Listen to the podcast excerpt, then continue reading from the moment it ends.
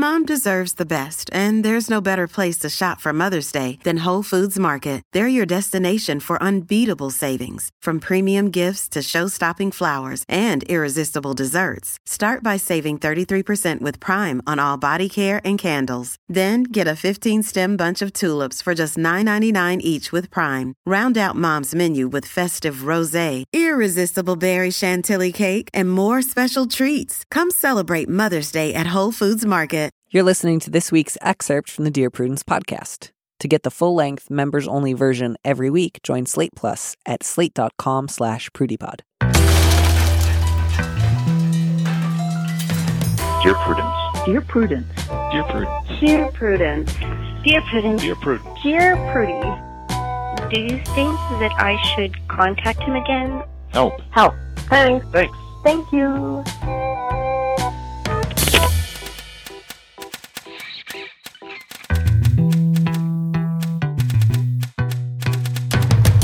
Welcome back. It's the Dear Prudence Show. I am Dear Prudence. I'm also known as Daniel Mallory Ortberg. With me in the studio this week is my older sister, Laura Turner. Here's the bio. I'm just going to read it without comment. I just want to say first that she submitted it and my producer put it in the script. Laura Turner is a writer living in San Francisco. She's also my older sister and by far the best of all the Ortberg children. I don't know where I would be without her. That's what it says. That's what I'm reading. Those words came out of your mouth. I just want to point out that Evel, um, you don't even use the name Ortberg. So claiming to be the best Ortberg child while going by Laura Turner Well- feels to me like trying to have the best of both worlds. No, it is not because the name Ortberg is legally still in my name. I kept it. I have two middle names now. Warted. my regular middle name and Ortberg. That makes me feel slightly better about the fact that I believe I will have two middle names when I change my name legally. Yeah. When I get around to finishing it. I think that that is exciting for you to have. Oh, uh, Grace just Grace is silently here in the studio uh, again. The silent just guest. tapped me on the shoulder and gave me three, which apparently means I've promised to take on another middle name, and I forgot about it. I'm shocked that you forgot something important. If anyone listening has a name they'd like me to add while I'm at it, uh, please feel free to get in touch, and I'll throw it in there. yeah, contractually obligated. Um, I'm. No, no, no, no, no. No more tapping. No more tapping. You either have a comment that you want to swing around to a microphone to make, or you don't make it. That's my ruling. Laura, I'm so glad you're here on the show. Me too. I want to try to keep this relatively uh, according to the rules. Uh, and so I think we should just get started and you should read our first letter. I would love that. All Thank right. you. The first letter says the subject friends in an abusive relationship. Dear Prudence, I'm really concerned about two of my friends. Let's call them Jen and Kevin, who are married to each other and in what appears to be an increasingly abusive relationship. Throughout their whole relationship, which started in college, they've always bickered a lot. They've now been married for a few years, and in the past year or two, things have gotten really bad. They've had innumerable massive blowout fights with each other in public or when we've been at their house that have even turned somewhat physical. The abuse appears to be coming from both sides. We know Kevin's been seeking treatment for depression, and when we spoke with Jen, she's expressed concern that separation could make those matters worse. Kevin's made threats to this extent, it seems. Question mark. An added issue is financial matters. Jen's getting a PhD right now, and she is concerned about being able to afford to live on her own. What can or should we do? So, one of the things that I think uh, came up for me as I was reading this is the idea of mutual abuse, which seems like a very vague expression I have heard before and wanted to do just a little more research over. So, I was spending a little time um, on a couple uh, of, of so resources for people who are attempting to get out of abusive relationships. And it's kind of my understanding that that stems from a couple of different misunderstandings.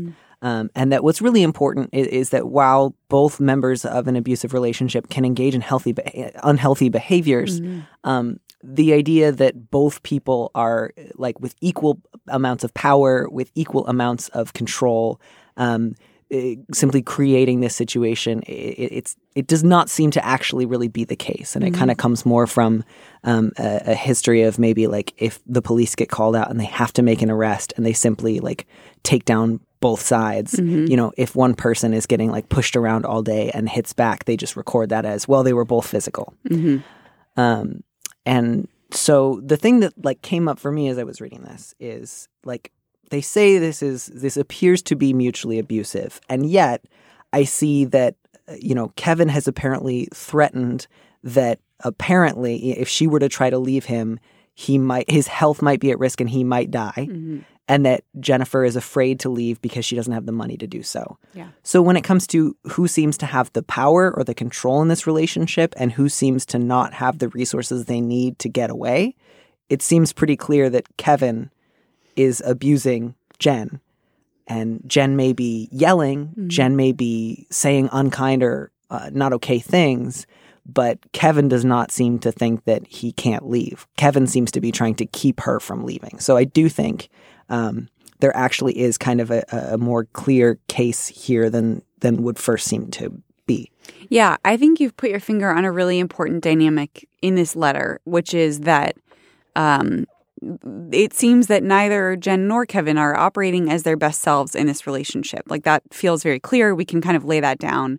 But it also does not seem like a mutually um, balanced relationship in terms of power, just given those notes that Danny made about uh, about Jen's feelings, fear of leaving, financial instability if she were to leave, and and the word threat being used to describe what Kevin has done.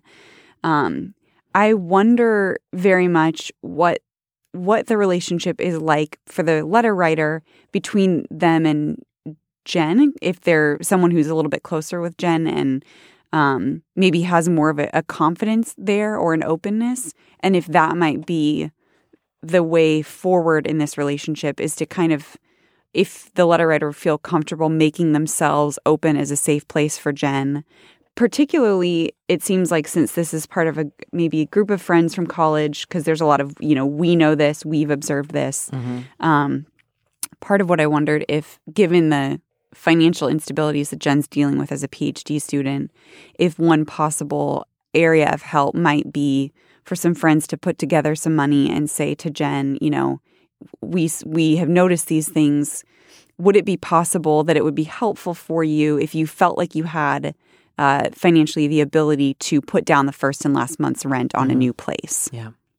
Yeah, I, I think that that would be amazing, or or even to to try to help her figure out if she has resources available on the campus of wherever she's receiving Definitely. her PhD. Yeah. Um, and again, that doesn't mean she has to like go to the dean of students and reveal the details of her situation, but any help that you can provide in terms of Jen, if you did need to leave, um, here are the ways that we, your friends, could help both financially and also in terms of getting resources so that you could. Yeah. Um, and I think to really ask some questions of Jen, like, um, uh, you know, seeking a separation could make those matters worse. And you seem to think Kevin's made threats to that extent. I think that's worth getting clarity on. Yes, absolutely. And again, that doesn't mean hounding Jen. Um, if if she seems really cagey or really reluctant to speak about it, you know, give her time, give her space, but say, my worry is that Kevin has said if you try to leave, he will kill himself.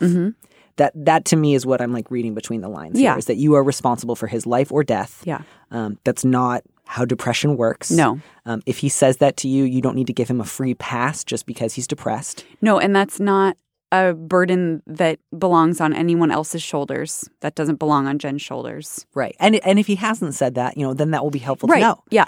Um, but yeah, to try to find out, to say like, this really concerns me. Here's my fear. Mm-hmm. Yeah. When you've told me that he's made threats to this extent, I, I, I- I've believed it to mean this. Yeah. Can you tell me a little bit more about that? Um, and Yeah. if that is what's going on, to just really stress how not okay that is. I wonder too if part of what's happened because the letter writer talks about uh, that they bickered a lot in college, um, or at least they've always bickered a lot. Their relationship started in college, and lately things have been spilling over. And so I wonder if um, you might also be able to kind of understand and ask Jen: Does it feel like is there something that's made things shift? Is there a particular stressor or moment that that made things get worse? Because I've noticed things getting worse, or are we as your friends just now seeing something that's been there kind of all along Yeah. um, and trying to trying to listen to her and understand what it's been like for her to be in this relationship because there's there are pieces here that just would be hard for anyone to put together not being in the relationship themselves Yeah. Yeah. And I think my primary worry would be for this letter writer would be to say, well, because they've always fought. right And because there's not just one person kind of cowering in a corner, Right. I can't possibly identify power dynamics or call this abuse coming primarily from one side. Um, and, you know, part of what makes it abuse is that power dynamic. Yeah. Is that like um, uh, sense of unsafety, um, sense of isolation, sense of dependence that you foster in the person you're abusing.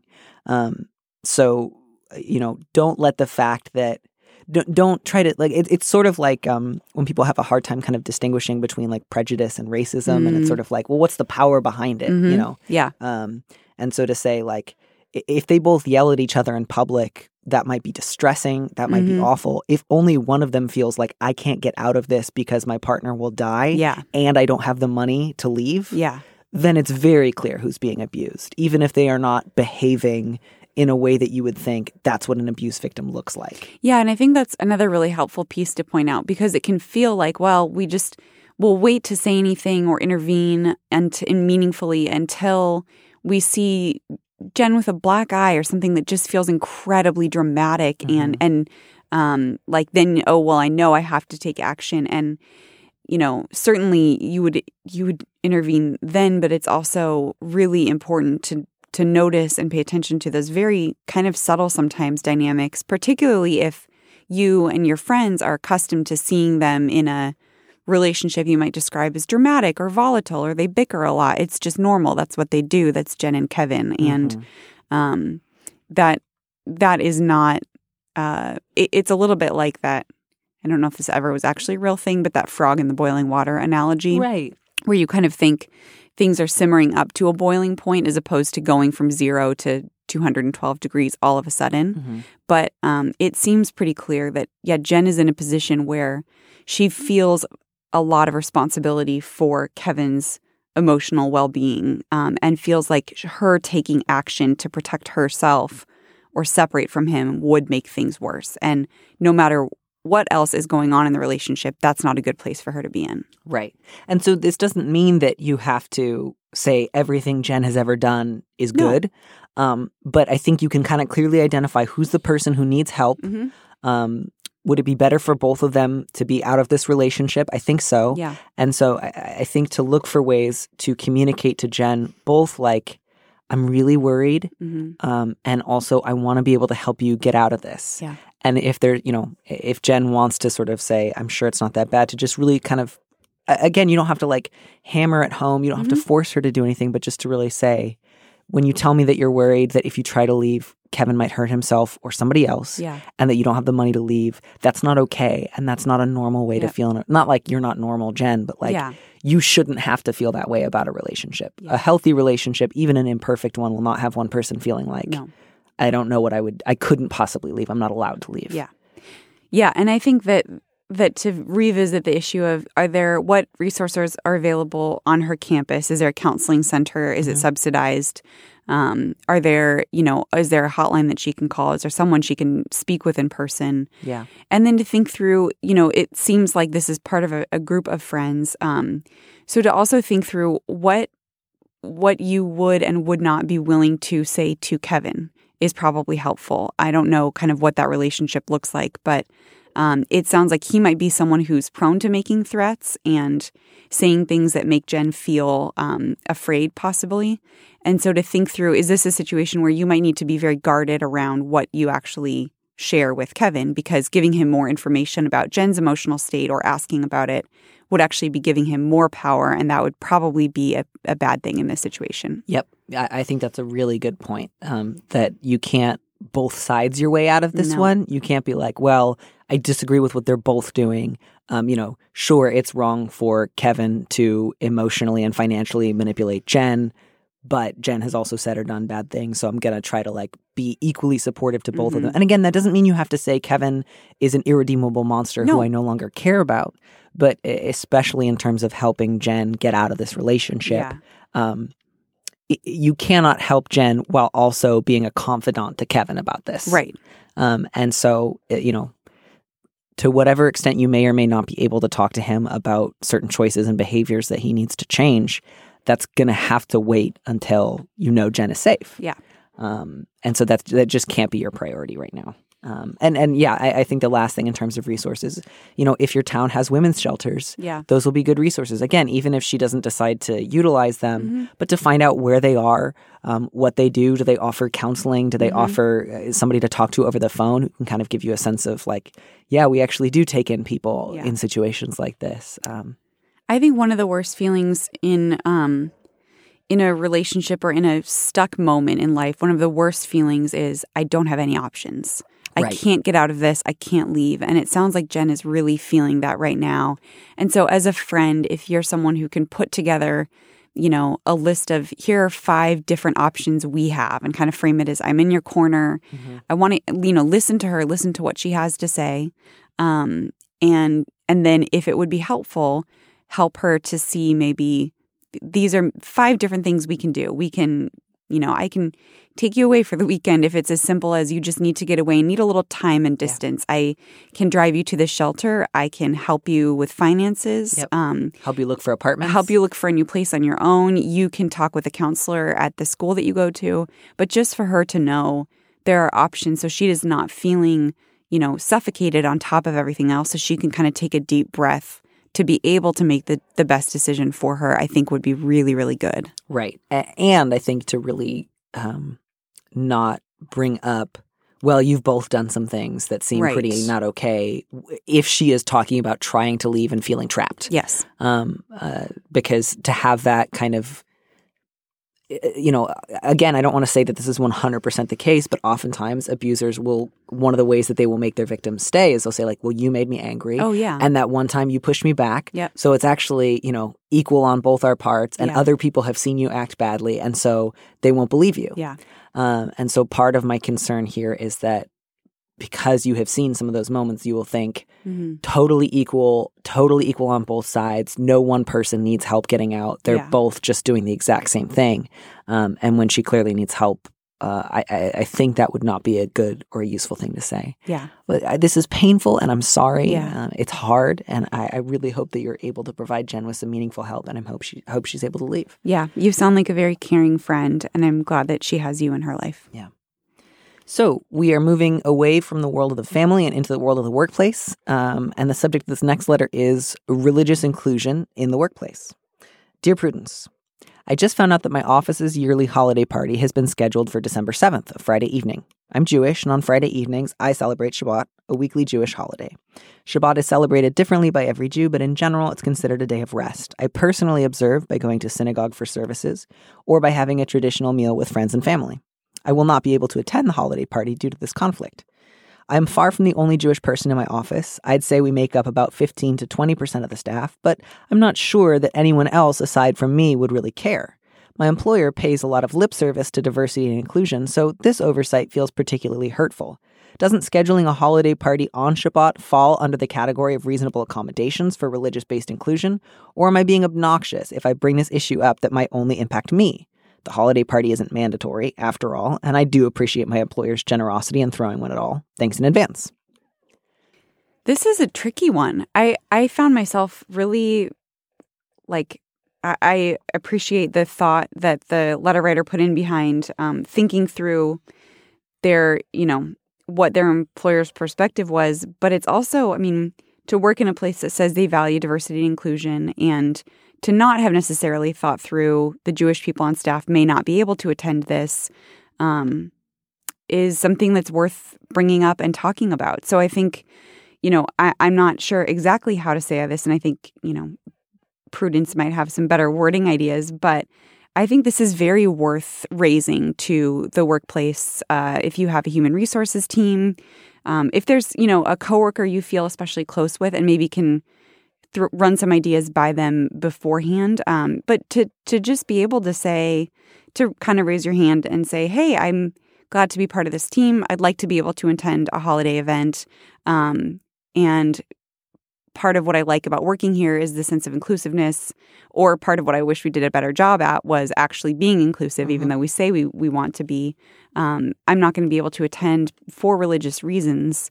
And that's something that is worth thinking through. That would be really, really valuable to bring up, I think. Right, especially because presumably the reason this is a holiday party Right. and not a Christmas party is because, they are Because acknowledging their employees celebrate multiple holidays. Um, and, you know, uh, all that you're suggesting bringing up is simply telling somebody at your company that you can't generally attend parties on Friday nights Yeah. and you would like that to be taken into consideration when they schedule big parties.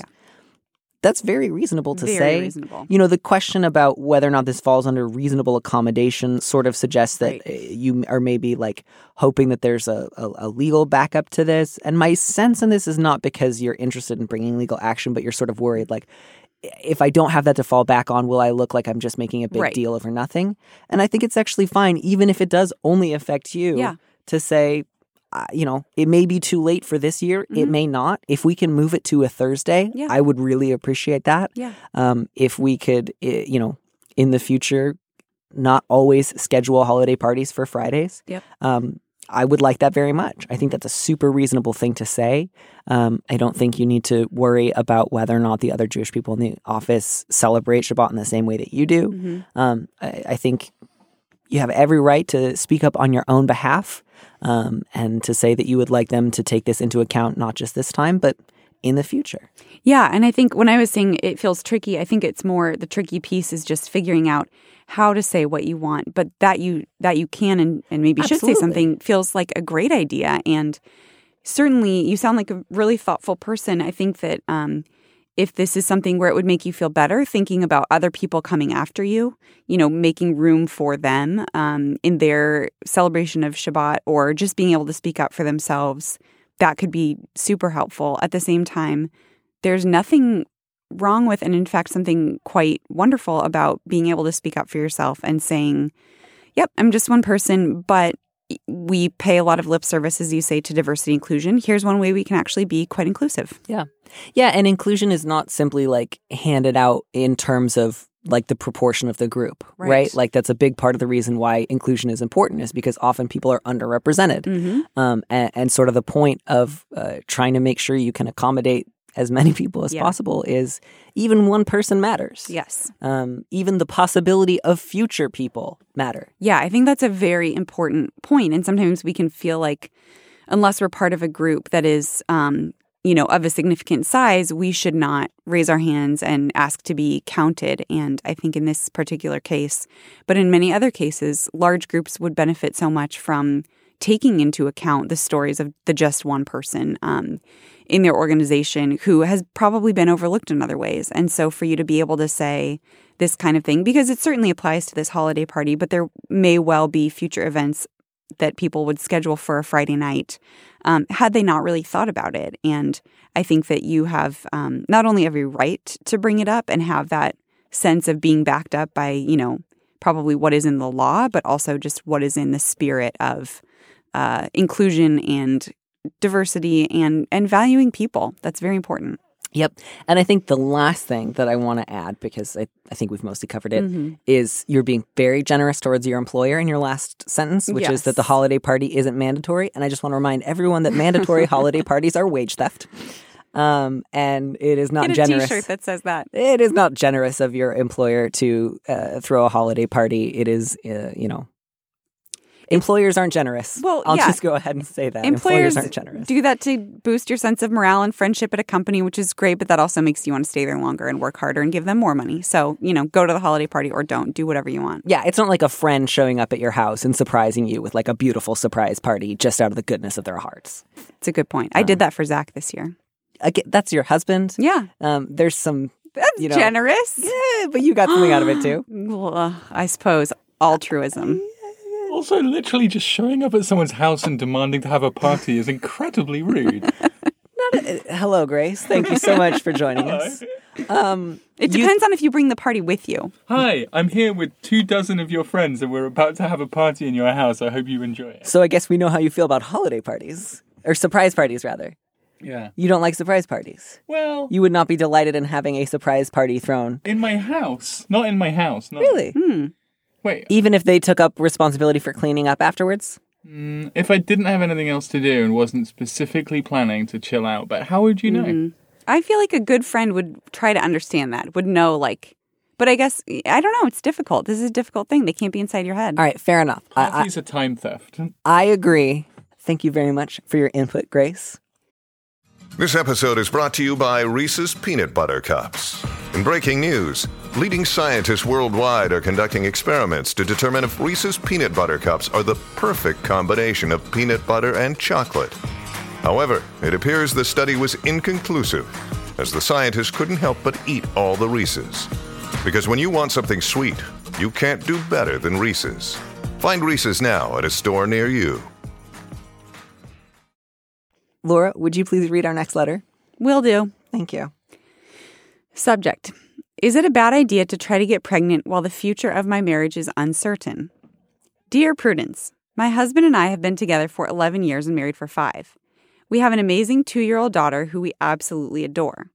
We were about to start trying for another child when, during an argument, my husband told me he doesn't think our marriage will last, and he's been thinking about ways we can separate while still living together so he can still see our daughter every day. This does not come as a surprise to me. We've both been unhappy for a while now, and we think about splitting up approximately every six months since even before our daughter was born. So far, we've hung on, but I think we're both about ready to throw in the towel. We're planning to go to counseling, but what I'm wondering is is it absolutely crazy to think about going ahead with trying for a second child despite our marital predicament? I'm not under any illusions that a second child will save our marriage. However, we're both in our late 30s, so if we split up, it is unlikely that I at least will be able to have any children with anyone else, especially as I am not quick to recover from breakups, and anticipate that I will definitely be menopausal before I'm ready to date again. Also, if we're going to get divorced, which isn't a foregone conclusion by any means, while I'm sure it will be harder on both of us to be a single parents of two children, I think it will be easier for our daughter if she has a sibling to rely on. I had a lot of conflict with my parents growing up and I feel like I wouldn't have survived without my sisters to lean on. Plus, both of us really want a second child, and we really want to have one with each other, even if we don't end up staying together. We don't hate each other, and we're exploring the idea of cohabiting and co parenting, even if we don't stay married. Is this a terrible idea? It's a tricky idea, for sure. Um, I feel like one important thing to clarify here is to separate things that you have projected onto your daughter versus what you want. Um, I think the stuff about I think it'll be easier for her if we get divorced and there's also a baby. Um, I I don't know that you know that. Uh, you know what was true about your own childhood. Um, you don't know what your daughter's internal experience is like. I could easily see reading a letter from her in you know 20 years that's like, as my parents were divorcing, they had a second baby, and that meant the divorce got all the attention, and then the baby, and I got none. Um, she certainly won't be able to lean on a baby. Um, so uh, I don't think that that should be a reason either for or against. Um, I think what you really need to focus on is what I want is to have a child. Um, I believe that if I get divorced, uh, it will be more difficult for me to find someone else to have a child with and I need to deal with the consequences of that tough choice. So the options available to you would be either split with your partner, develop a shared custody agreement, and then, you know, either try to find someone else to have a child with or decide to have a child on your own um, that you don't share custody of with your your partner. All of those have upsides and downsides, but I think it's going to be better to weigh honestly um, why you're doing it, which is not out of you know pure disinterested love for your already existing daughter, but it's something that you want. I think that's really the most important question here because this, like Danny said, it's important to separate out the various threads in this letter. And there are many reasons why the letter writer wants to have a second child. And so part of it is to comfort her, you know, thinks it will comfort her daughter. Part of it is the biological clock is ticking. Part of it is she seems to like the idea of having another child with this particular partner. Um, there there are certainly many many reasons to go forward with this plan. Um, as someone who has a six month old baby, and you know, am am aware in my own very specific, unique, personal way the demands of having a young child and um, the difficulty of doing that even with a partner who's very attentive. It it sounds real tough to try to do that while you're also navigating the emotional complexities of a divorce the physical financial you know all all the things that go with that.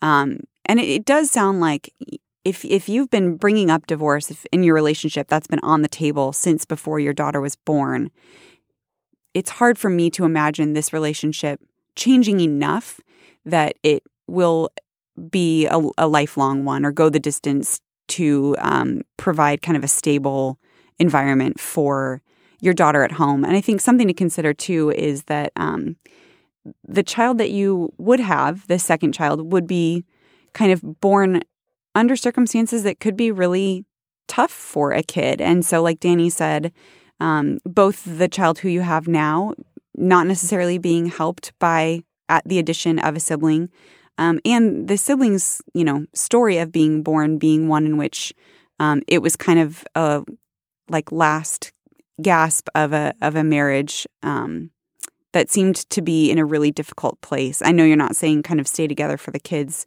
but that seems like a a tricky idea at the very very best. Yeah, so I don't want to say yes, this sounds great, do it, you're going to be amazing co-parents. Divorcing will be the thing that will make you go from being like a tricky husband and wife combo to really great evolved, super happy cohabiting co-parents. I also don't want to say absolutely don't do it. Um, I just think it's going to be really helpful to you to take your time and think through what are the worst case scenarios in each scenario and to accept that there's just going to be loss and sadness no matter what you do.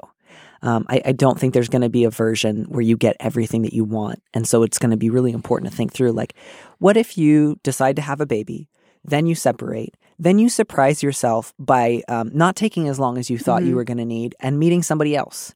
Um, meeting somebody else that you also want to co parent with, meeting somebody else who also wants a child. I'm not saying that you should assume that will happen, but ask, like, what if that does? What would I do then? Um, how would it feel about the choice that I had made um, if something unexpected came after it? Um, and so, to that end, I think seeing a uh, couples counselor is going to be super important, not with yeah. the goal of staying together as a married couple, um, but of figuring out how can you be the best parents to the daughter you already have. Mm-hmm. Um, is the way that you are married and treating one another right now is it affecting her? Is it damaging to her? Are there ways that you could um, work on the ways that you communicate? Again, whether or not you stay married, um, that are just going to help set a good foundation. And maybe after you've done that for like a period of time where it doesn't feel like I'm on the verge of just like running off mm-hmm. and calling it a day, um, like get get to a point where you feel like ah i know what this kind supportive co-parenting relationship is going to look like before you make a decision about whether or not to introduce another child to the mix i think that's really helpful and i think this is one of those scenarios in which really thinking through several different paths ahead of you will benefit you and your family in the long run so to see a counselor and to start to ask what would it look like if we decided to live together under the same roof but no longer be married to one another? What would it mm-hmm. look like if we moved into different places and decided to co-parent? Um, think through those scenarios together and possibly decide on one of those with your husband. Think about what is the one that is most appealing to you. And then once you've been living that for a little while to think about is what we want to have a kind of arrangement where we try for another child and then introduce that child into this ongoing arrangement that we have but for you to be committed right now you know what are the things you can control you can control the way that you interact with him that you interact with your daughter and the environment that you provide for your daughter seems like you know a really important thing to be thinking about. And so mm-hmm. to work on that and give yourself a little bit of time to really get to a place where you feel less tenuous about exactly what the future is going to look like and more concrete about your day-to-day ability to just care for your daughter that seems like a win for everybody. Yeah. I also just want to point out I, I, I, do feel a little old fashioned for saying this, um, especially though I think because I, I will often advocate, even for people with children, um, to leave their marriage, usually because mm-hmm. it just sounds like there are no other good options and yep. this is untenable. Um, I also want to acknowledge like divorce is really hard, especially yeah. for kids. Yep. Um, and you know, if, if, there's a chance for a marriage to be repaired, um, or or yeah. for a connection to be rebuilt, I think that's a really good thing. And so you say, you know, if we're going to get divorced, which isn't a foregone conclusion by any means, um, spend some time with that rather than kind of jumping ahead to maybe we'll just be great co-parents. Let's have another baby call it a day let that kind of eat up the last embers of love that we have for one another and then be like friendly coworkers. Um, if it's not a foregone conclusion that you two need to get divorced and it's only kind of a cycle of every six months um, and you're kind of admitting some difficult, painful, but maybe necessary truths to one another, part of what you may be able to do in that couples counselor uh, in those sessions is to say, I would like to find a way to have a good marriage. Maybe not the greatest marriage of all time, Mm-hmm. um, but I would like to maybe find a way to, if there is a way to be married to one another and to be loving and kind and respectful of one another and to appreciate one another and to communicate well, I'd like to find it.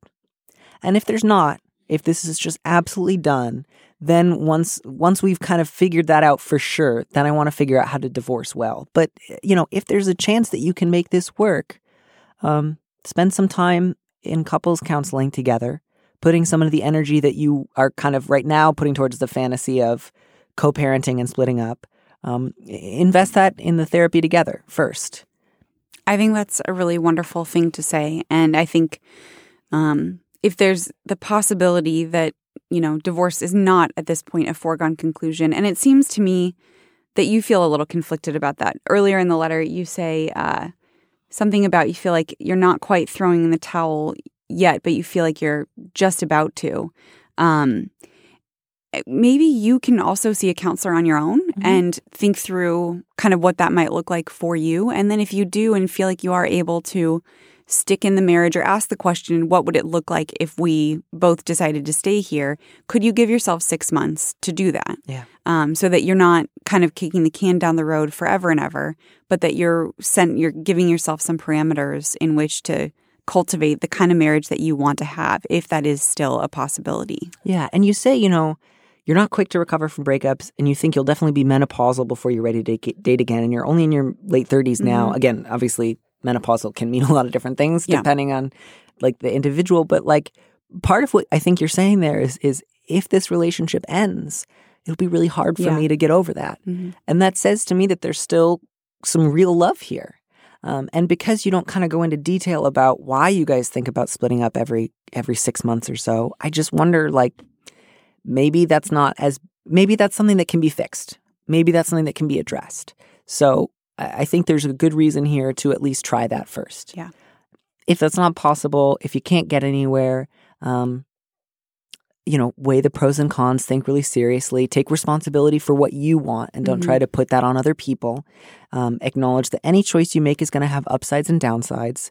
Um, bear in mind that you are allowed to do that if you want. If you two decide our marriage is over, but we're really good co parents, this is probably the only way we'll get to have another child. We want to do that. We're relatively clear eyed about the potential upsides and downsides. That is a choice you can absolutely make. Mhm. Um, but I do think it's worth investigating your other options first. Yeah, agree. And good luck.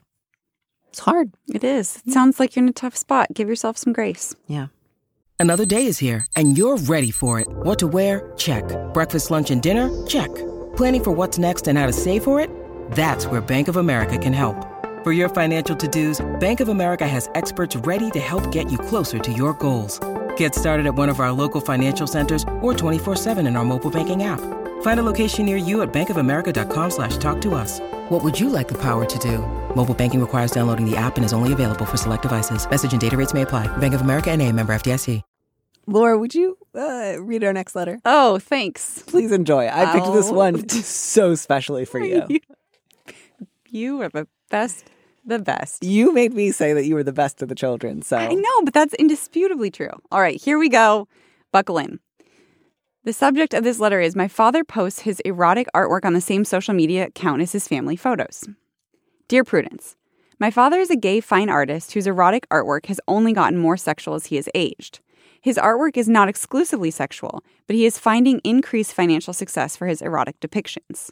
Although sometimes I get a bit embarrassed by some of the images he creates, I'm supportive of his talents and I follow his work online. Recently, some photos he took and posted bothered me because they showed a leather clad model in his home. It made me uncomfortable. My father often posts family photos as well as his artwork on his social media. I'm starting to wonder if mixing photos of grandchildren and photos of racy art on the same profile is appropriate, and I need an outsider's perspective because my family and I are already used to this as normal. Overall, the family photos my father posts are received with appropriate reactions from his friends and fans. His sexy artwork tends to receive sexy comments. Recently, an issue I've had is people have stolen my dad's personal photos that sometimes feature my children to create fraudulent accounts. it really has nothing to do with his art. Also, once or twice, my father has hashtag photos of me or my sister's husband as hashtag gay art, which seems misleading, although it may have been inadvertent as he uses that hashtag so often.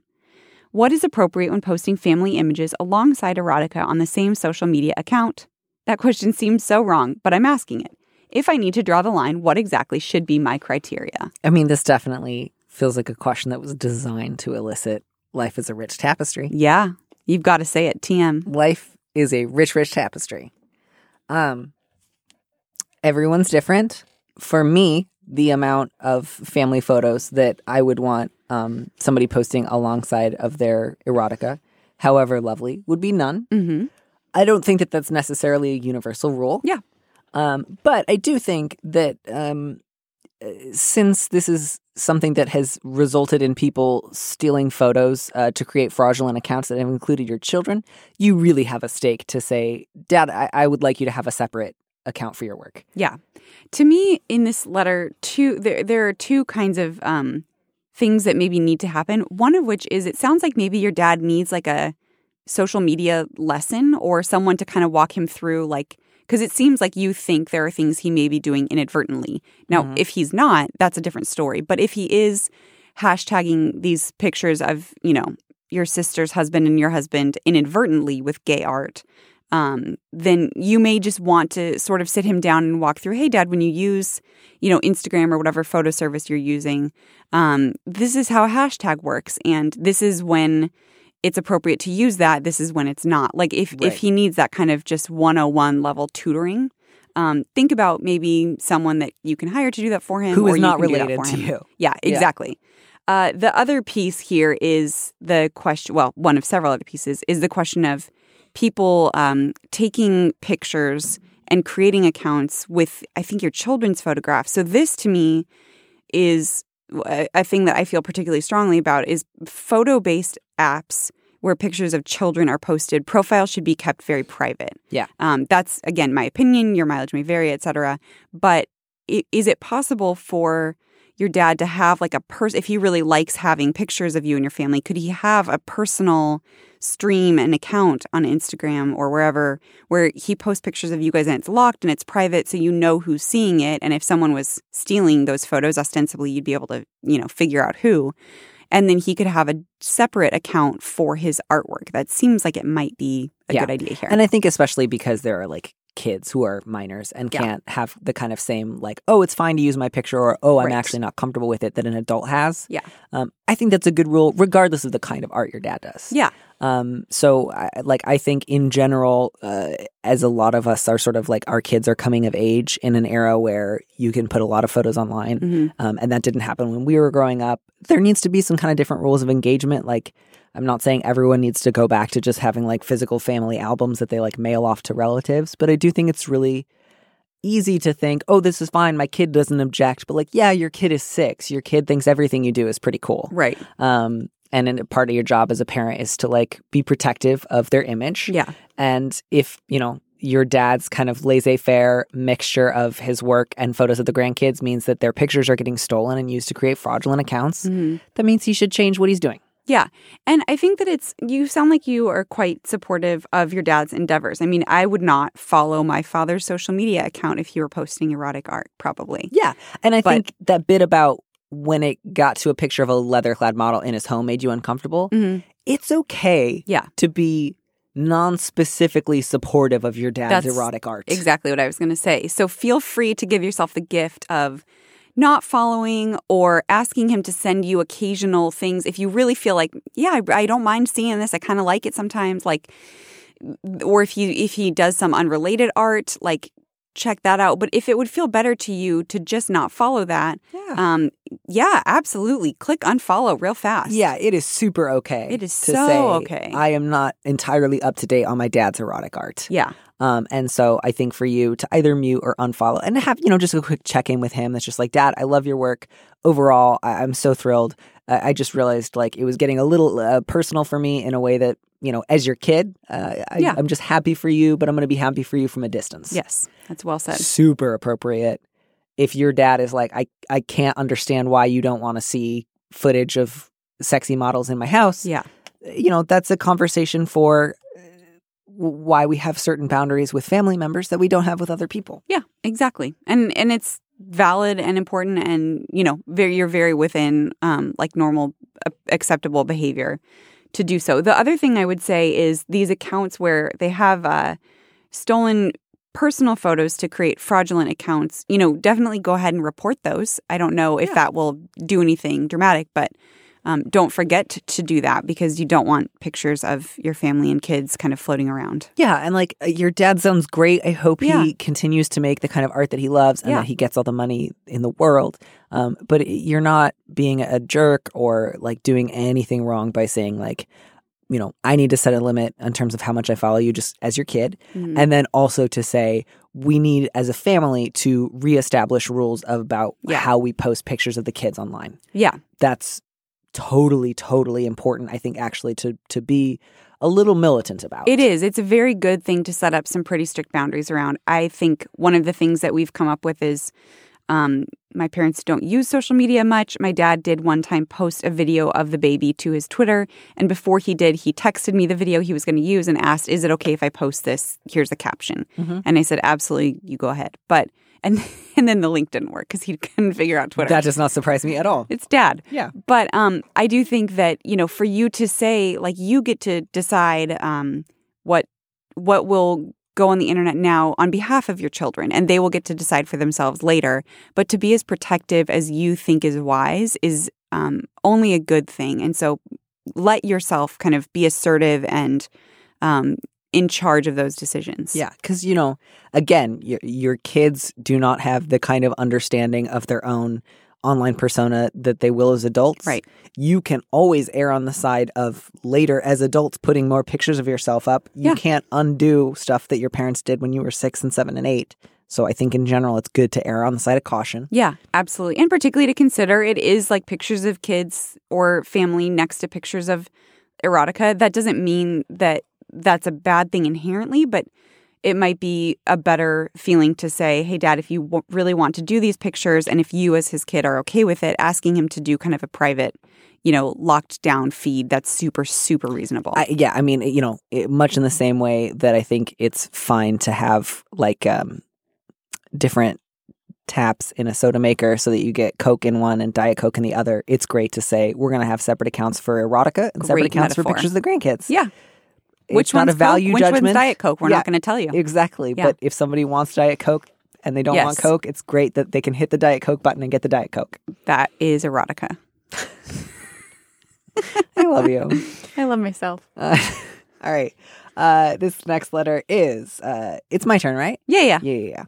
I quit being a vegetarian six months ago, and I haven't told my husband yet! Exclamation Ah. point.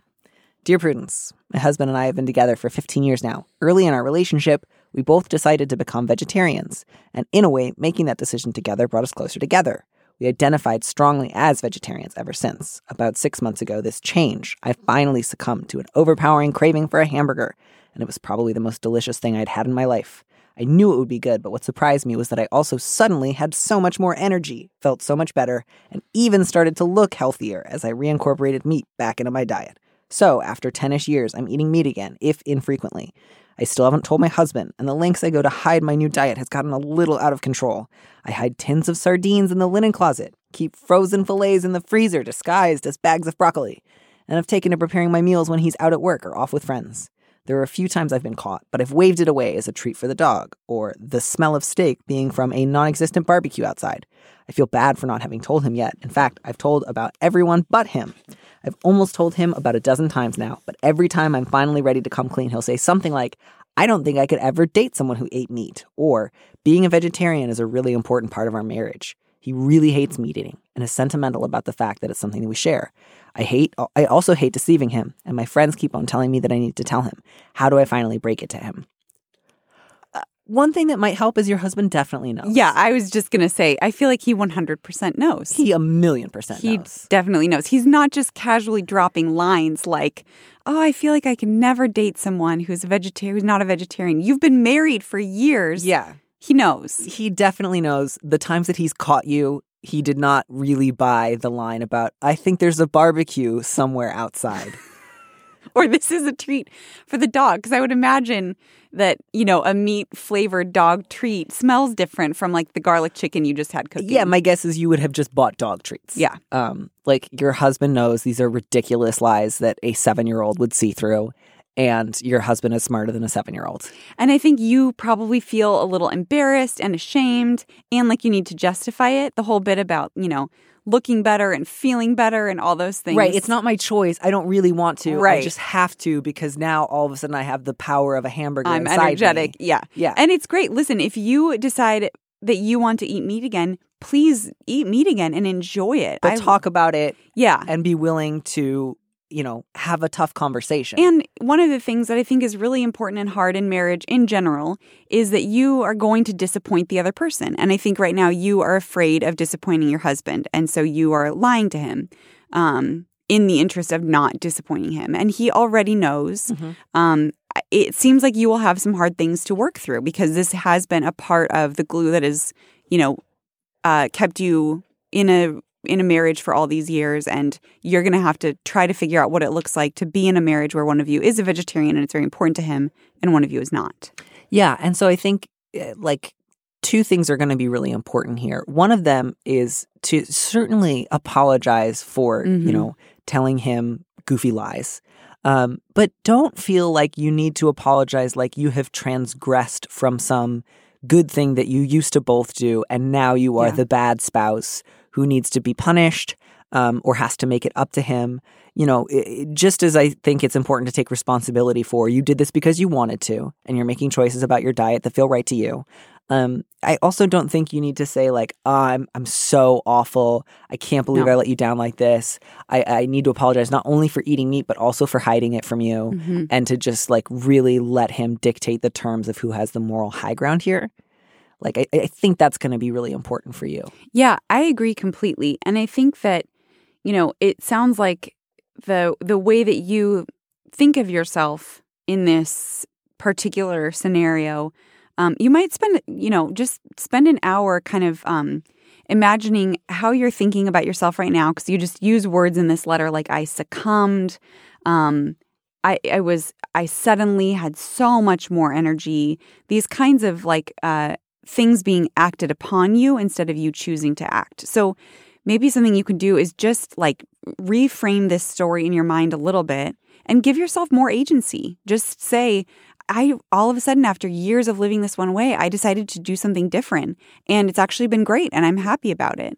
Um, and that can cause some difficulty. And to say to your husband, in a humble way, I'm sorry that I kept this from you. I should not have done that. I'm sorry that I lied to you. But not in the sense But- of like I owe you No. knowledge of everything I eat, just in the sense of this was obvious and it was distressing and confusing to you. Well, Like- yeah, and like like we had we had if you both commit to being vegetarians early in your marriage, at some point you choose not to be, that's great. You probably should tell the person that Of you course. made that I, decision with. I guess I just mostly want to acknowledge on the one hand, it's totally relevant to the kind of marriage that you two have. Mhm. And you do want to apologize for not talking about it with him. Yeah. But I also don't want you to feel like you owe him Right. constant updates on your diet. I also believe that even if you're married, even if you both share certain values about meat eating, yeah. um, it is also not a like m- fair, failing to suddenly have like eaten a sardine. Like you don't No. owe him that. No, no, no. And aside from, you know, to to think through, yeah, to kind of offer up a, a bit of an explanation, but to not feel like you need to justify this or feel like you're coming from a place where you feel frantic and like you need to list 10 reasons why you chose this decision so that he will accept it, which it sounds a little bit like you're feeling that um, at the at the moment and to to simply kind of not over explain um, but to to share what you decided to do and why and let that speak for itself. Yeah. Yeah, and so I think to you know you, you know you need to tell him. I think you you know he's gonna find out uh, like more. He's already Yeah, knows, but yeah. like all your friends know you're keeping meat in the house. Like a- at some point, it's gonna become so obvious that he will bring it up with you, and I think that would probably feel worse in some ways.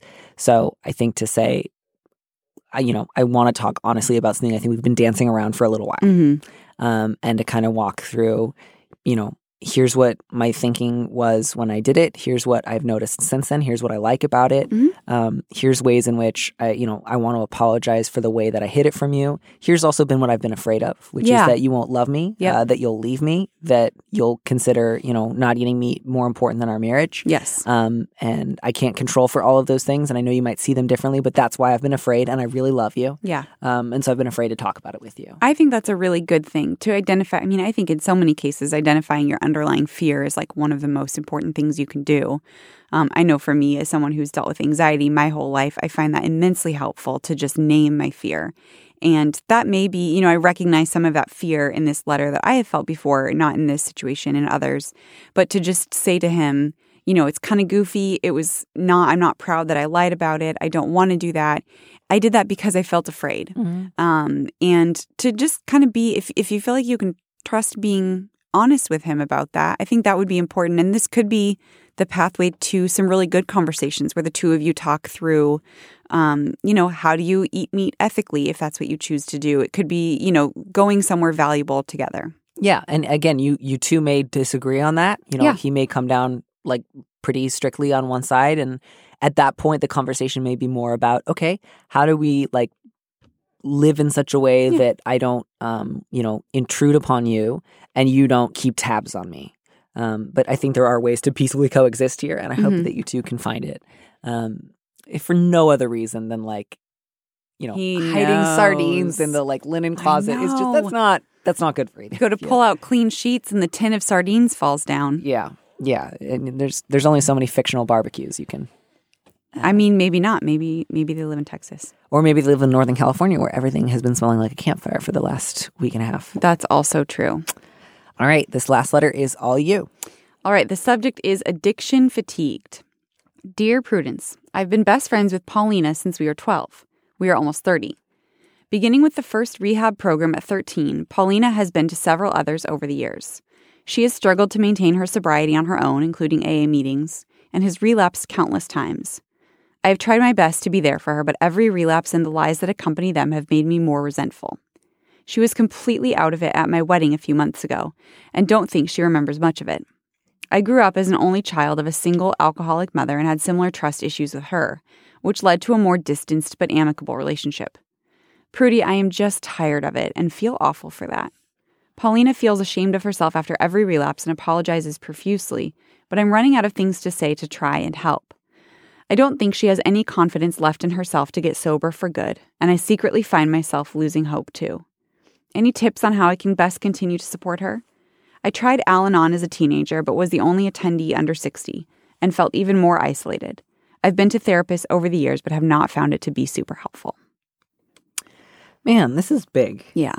Um, I, I, I do want to suggest um, trying Al Anon again, especially now that you are not a teenager. Yeah. You may find that it is not only people over 60, um, and, and that you may be slightly closer in, if not age, at least life experience as a bunch of other adults. Mhm. Um, and that's not to say that that's going to be the like magic solution for you, but it may prove helpful. If not, you, you might also consider um, Adult Children of Alcoholics, Mhm. which is another organization um, that literally is just for people who are the children of alcoholics Yeah. um, and can often be really, really helpful. Um, so, uh, you know, I would I would just want to put in a plug for again seeking out other people who have had similar experiences. Yeah, and I think um, the towards the end of your letter, you kind of were were quick to either dismiss or sort of think that therapy and AA or Al-Anon would not be particularly helpful, and that may be the case, but it may be that you actually do find some value in either or both of those places. So. Um, it's, I think, certainly worth going back to two or three Al Anon meetings, try out different places, different locations, different groups, because they'll have different demographics. Um, your experience probably won't be the same as it was when you were a teenager. If it's not helpful, you don't need to continue to go, but to give it kind of a college try. And then if you can afford therapy, um, or get a recommendation, it, it may be, again, worth one or two visits to someone who can help you think this through. Right. And, uh, you know, if you can't afford therapy. Uh, the thing with ACA and Al Anon is it is people who have been through this exact situation. Mm. It has been with other people who are saying, I'm not only at the end of my rope, I've been at the end of my rope for 18 years. Yes. I don't know how to keep doing this. I don't know how to not do it. No, and particularly uh, to then have the additional layer of the relationship with your mother, which uh, congratulations on getting to a place that's amicable with her. That is admirable and must have taken hard work. And then also probably um, recalls some of that difficulty as you navigate your relationship with your best friend. So you've got the relationship with your friend itself, and then also calling back to how hard it has been with your mom at different times. And I also just want to say, implicit to me in this letter is the question of like, can I support her without being on the front lines of Mhm. this particular alcoholic disaster? Yeah, And the answer there is yes. Absolutely. You are not. Um, uh, it is not unloving. Um, it is not a sign that you no longer believe she has the ability to get sober um, or get help. Um, if you don't like show up every time she calls, Yeah. um, or if you say, "I love you," and I hope that you will give me a call. You know. When you are working on getting sober, but in the meantime, if you're drinking, I can't be around you. Mhm. That's not um, cruel. That's not consigning her to despair. Um, that's not abandoning her despite your years of connection. Um, taking a little distance is okay. And it might be, in fact, the kind of only one of the only moves you have left at this point, because it seems to me that for 18 years, you have been so close with her. You have walked with her through different rehab programs, through relapses. Um, and that one thing that you may need to do at this point, or may find yourself asking for permission to do, is putting a lot of distance in between you and your friend. And to to acknowledge that yes absolutely that would be you know an okay thing for you to do and to acknowledge that sounds really tough. And um, i'm sorry that you're having to go through that. And i think again that's why something like al-anon could be really helpful because it's better to go through this with people than alone. Um, but to feel like you are someone who's been trying to help and prop up your friend while she has been experiencing addiction and relapse, that's exhausting. And then not only to have done that in recent years, but for the last 18 years, that's just so hard and that's not um it's not sustainable. Right. And and so I think the idea of um like how could I still be there for her if I weren't like Right. right on hand for all of All the this? time. You know, th- th- think to yourself if Paulina never got sober, Mhm. if this were the story of her life for the rest of her life, what would be an ideal relationship? What could you be there for? Yeah. Maybe that is a monthly phone call. Um, maybe that is every once in a while getting together for a brief lunch Yeah. or something early in the day, depending on how early she starts drinking. Um, and then, you know, going home. Yeah. Um, does that, would it mean like whenever she has an emergency, reminding yourself, this is not my emergency? Um, she has gotten through many of these before. Um, I cannot stop her from getting into more emergencies by bailing her out right now. Yeah. Um, I'm gonna let her know I love her and that I I will talk to her at another time. Like Mhm. think think through that. Like if she never gets better, um, if she never stops, what would you be able to handle with her? I think that's a really good practical question to ask. And I think to know and remind yourself that you are able to love your friend without trying to solve her problems is really important because when we love people, we want them to do well and we want to be able to help them all the time. And particularly when someone is in their addiction, it's not always possible. And in fact, probably more often than not, it isn't possible for you to be the one who is going to get them through their emergencies, their um, their difficulties, and to try something new. I think to give yourself permission to try something new right now uh, would be really important. Yeah, and, and you know, I would be tired too of 18 years Yeah. of trying to help somebody get sober. I don't think you should feel awful about that. That doesn't mean you think that she's a waste of a person. Um, that doesn't mean you think that she could never get help. It simply means that there's lots of different kinds of help out there, Mm-hmm. um, and you are not a professional and you cannot do it for her. So it doesn't mean you're saying you're never going to get sober or you're not a worthwhile person underneath this addiction um, or or anything along those lines. It just means that you need to build a life for yourself where your own well being is not dependent on Paulina's sobriety. I think that's really well said. And I think the other thing I want to say is, and I feel like I've said this about a few people, but it's true. Like, I think you're a really caring and loving friend. And so I remember one time learning about something called solution based therapy, where you go in and identify all the good things about what you're doing. You're already in therapy, you're talking about your problems, you're doing things that are hard for you. So for you to recognize, because it does sound like you're just weary and have also been there for her on the front lines of her emergencies um, and you might think of yourself as a worse friend for not being there. So if that's part of what you're fighting against, to counter that with, you know, you have a lot of love for her, and love for your best friend isn't the same thing as solving all of her problems for or even with her. Yeah, I, I think that's going to be the way forward. Um, and and I wish you all the best. And even if it just means like taking fewer of those panicked calls. Um, Yeah. and, and trying to figure out how do I do that without feeling like a monster. That's going to be that's going to feel really good. Yeah. And you've been able to do that with your mom, and I can't imagine how difficult that was. Yeah, absolutely. So, you know, if you can do it with your mom, I think you'll you'll be able to find a way to do it with Paulina, even though it might be hard in different ways. Mm-hmm. Well, Laura, I don't know that I would agree that you are the best of the Ortberg children, but you were very Am I at least top three? I mean, yeah, you're absolutely top three. Yay. Yeah, absolutely top three, and you're certainly better than Johnny, who's never even come on the show. Yeah, Johnny. yeah. I mean, he's great. I love him. He's coming over tonight. Oh, is he? Yeah, he's going to see the baby. Oh, tell him I say hi. Okay, I will. Thanks for listening to Dear Prudence. Our producer is Phil Surkis. Our theme music was composed by Robin Hilton. Production assistance by Taylor Simmons. Don't miss an episode of the show. Head to slate.com slash Dear Prudence to subscribe. And remember, you can always hear more Prudence by joining Slate Plus. Go to slate.com slash prudypod to sign up. If you want me to answer your question, call me and leave a message at 401 371 DEAR, that's 3327, and you might hear your answer on an episode of the show. You don't have to use your real name or location, and at your request, we can even alter the sound of your voice. Keep it short, 30 seconds or a minute tops. Thanks for listening.